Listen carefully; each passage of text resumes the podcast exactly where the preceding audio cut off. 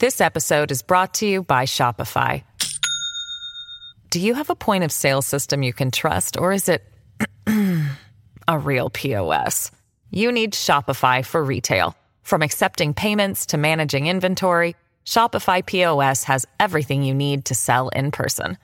Go to shopify.com slash system, all lowercase, to take your retail business to the next level today. That's shopify.com slash system.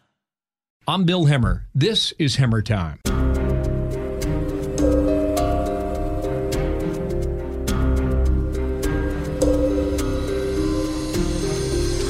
What a week it has been. Washington, D.C. Chad Pergram covers everything on the Hill for us. And Chad, good afternoon to you.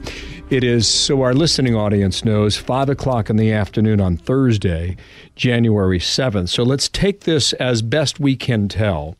Nancy Pelosi today says the Capitol Hill police chief will resign. Is that where we are in the security front now? Well, the whole problem is that they didn't have, and it's quite obvious, a good security plan uh, at, at all.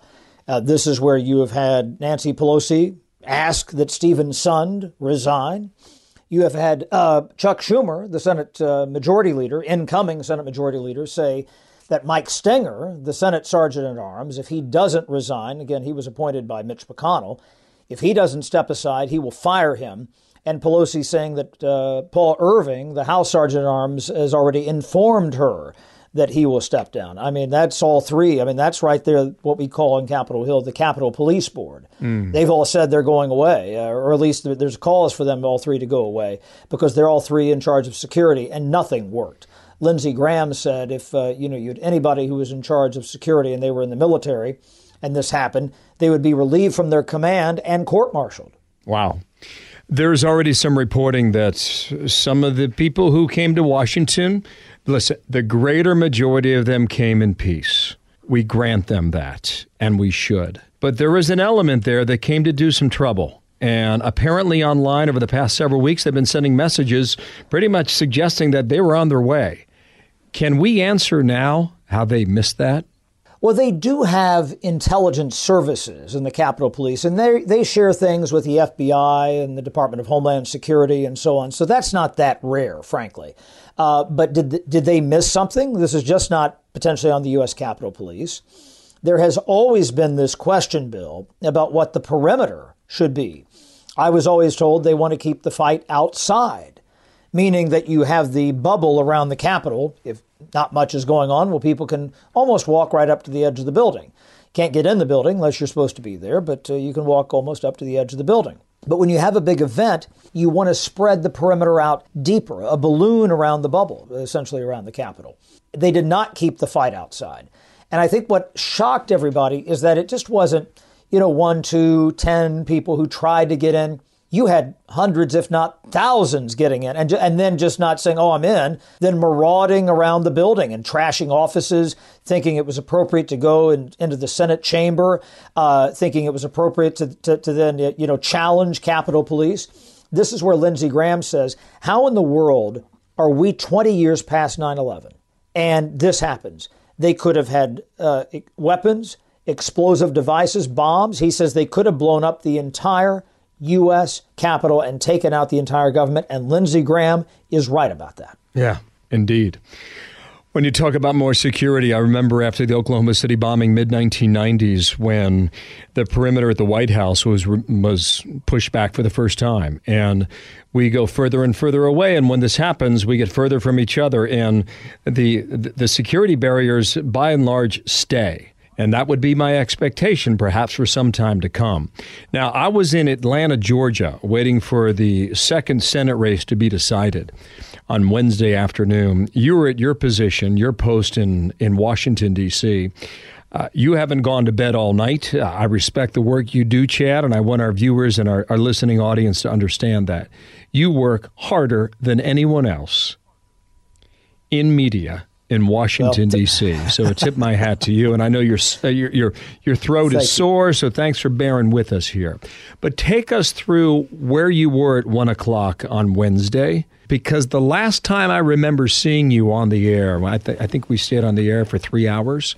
I think you were on the air for probably fourteen You were in the basement of the Capitol. I know you don't call it the basement. I think it's the well or what's some other fancier name for that. But what did you see? Capitol Visitor Center in the right. studio there. Well, yeah. What did you see and what did you hear there?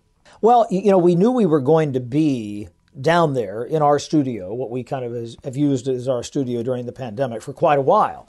And so we had rigged things out where we could see the House and Senate floors and listen to the audio because they were going to debate these, you know, slates of electors from different states. And that was going to be key to, to listen in and interpret and, and, and tell folks, you know, like you on the air, walk you through what was going on now on the House and Senate floors. When I first got to the Capitol, because I was intending to work late anyway, because of the, uh, you know, we thought they were going to go all night debating different states of electors. So I got there right about one o'clock. Bill, I'm trying to get into the Capitol, and I can't because I have this wave of members coming out across the street saying they're not letting us into the Capitol. Because at that point, right about one o'clock, there was concern that they had breached the security perimeter outside the building. And then you had people climbing the walls like Spider Man and trying and actually breaking glass to get into the building. And the two things that stick with me is watching Jim McGovern, Democrat from Massachusetts, on the floor when he was then instructing people and listening to his audio because they cut the feed, but I could still hear the audio from the floor. Telling members and staff in the chamber, reach under your seats. There are escape hoods there and giving them directions as to what to do. I have been told of that scenario and they practice this and you know and they they they preserve this scenario for like State of the Union and this is pretty close to that. I didn't actually think I would see or hear it. And then I could see some of Nancy Pelosi's floor staff, her floor director, Keith Stern, running, which was one of the bi- biggest signals to me that something was amiss. Wow. The reason Keith Stern was running, Bill, is because just around the corner in the speaker's lobby, which in non-pandemic time, it's what I, where I spend a lot of time talking to members and staff and other people. But you had this clutch of protesters, demonstrators, a mob, trying to get into the speaker's lobby, and they had barricaded the speaker's lobby with tables. And there's one uniformed Capitol Police officer with his gun drawn. And at the top of the main doorway to the speaker's lobby is a transom, an open air transom. And the woman who was shot started to try to climb to get over the top of that transom. Now, immediately past that door and that transom and that, that ent- entryway is another doorway that leads you right into the House chamber. You are right there on the floor. It's just a few feet away. Had she gotten over top of there, she could have just rushed in to the House chamber. And when she went up, that's when the Capitol police officer shot her because there were going to be people in the chamber probably. Huh. And that's obviously, you know, what may have concerned him. And seeing that on video later in that same spot where I have spent probably hundreds of hours in my career, Bill, and now that someone was killed in that spot and, and, and rem- remembering this on one of the most ignominious days in Washington history is remarkable. Yeah. Let's pause right there. More Hemmer time after this. This episode is brought to you by Shopify. Do you have a point of sale system you can trust, or is it a real POS? You need Shopify for retail. From accepting payments to managing inventory, Shopify POS has everything you need to sell in person. Go to shopify.com slash system, all lowercase, to take your retail business to the next level today. That's shopify.com slash system.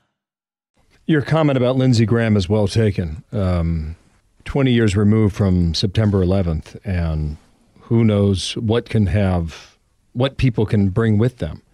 Who knows what they can bring on them. Wow. What, what struck me is how long people were allowed to loiter before action was taken. And it just seemed to me like everyone was off the, the wrong foot. And it was a really bad look. And I would say, Chad, an ugly day. Final thought. Yeah, no question about the ugliness of it. Uh, the thing that I'm struck by in all this, too, is they have had the Capitol closed to tourists since the pandemic started. They shut everything off last March. And so to have, uh, you know, we're not even talking about security now, we're just talking about pandemic protocols. The idea that you had thousands of people roaming the building, you know, in the middle of a pandemic is something that I wondered about as well. And and the same time you have these these members, you know, what the Capitol Police did do was they were able to get the House members and the Senate members out, in particular the Senate, you know, stayed together. That's why the Senate chamber was kind of vulnerable because they didn't have anybody who they needed to protect in there. There was nobody over there. They got them out and got them to another location on campus. The problem in the House chamber is that you had people still in there and they were forming a barricade. And that's why you had officers with weapons drawn and why there was one shooting when somebody tried to get into the speaker's lobby. There will be a lot more to be told about this. Chad, thank you for your hard work. Make sure your your throat gets a good cup of tea, and we will speak with you again very soon. Chad Pergram, he is a producer, reporter extraordinaire, covering everything on the Capitol on a day that no one will forget. Thank you, Chad. Thank you, Bill. I'm Bill Hemmer. This is Hemmer Time. Guy Benson. Join me weekdays at 3 p.m. Eastern as we break down the biggest stories of the day with some of the biggest newsmakers and guests. Listen live on the Fox News app or get the free podcast at GuyBensonShow.com.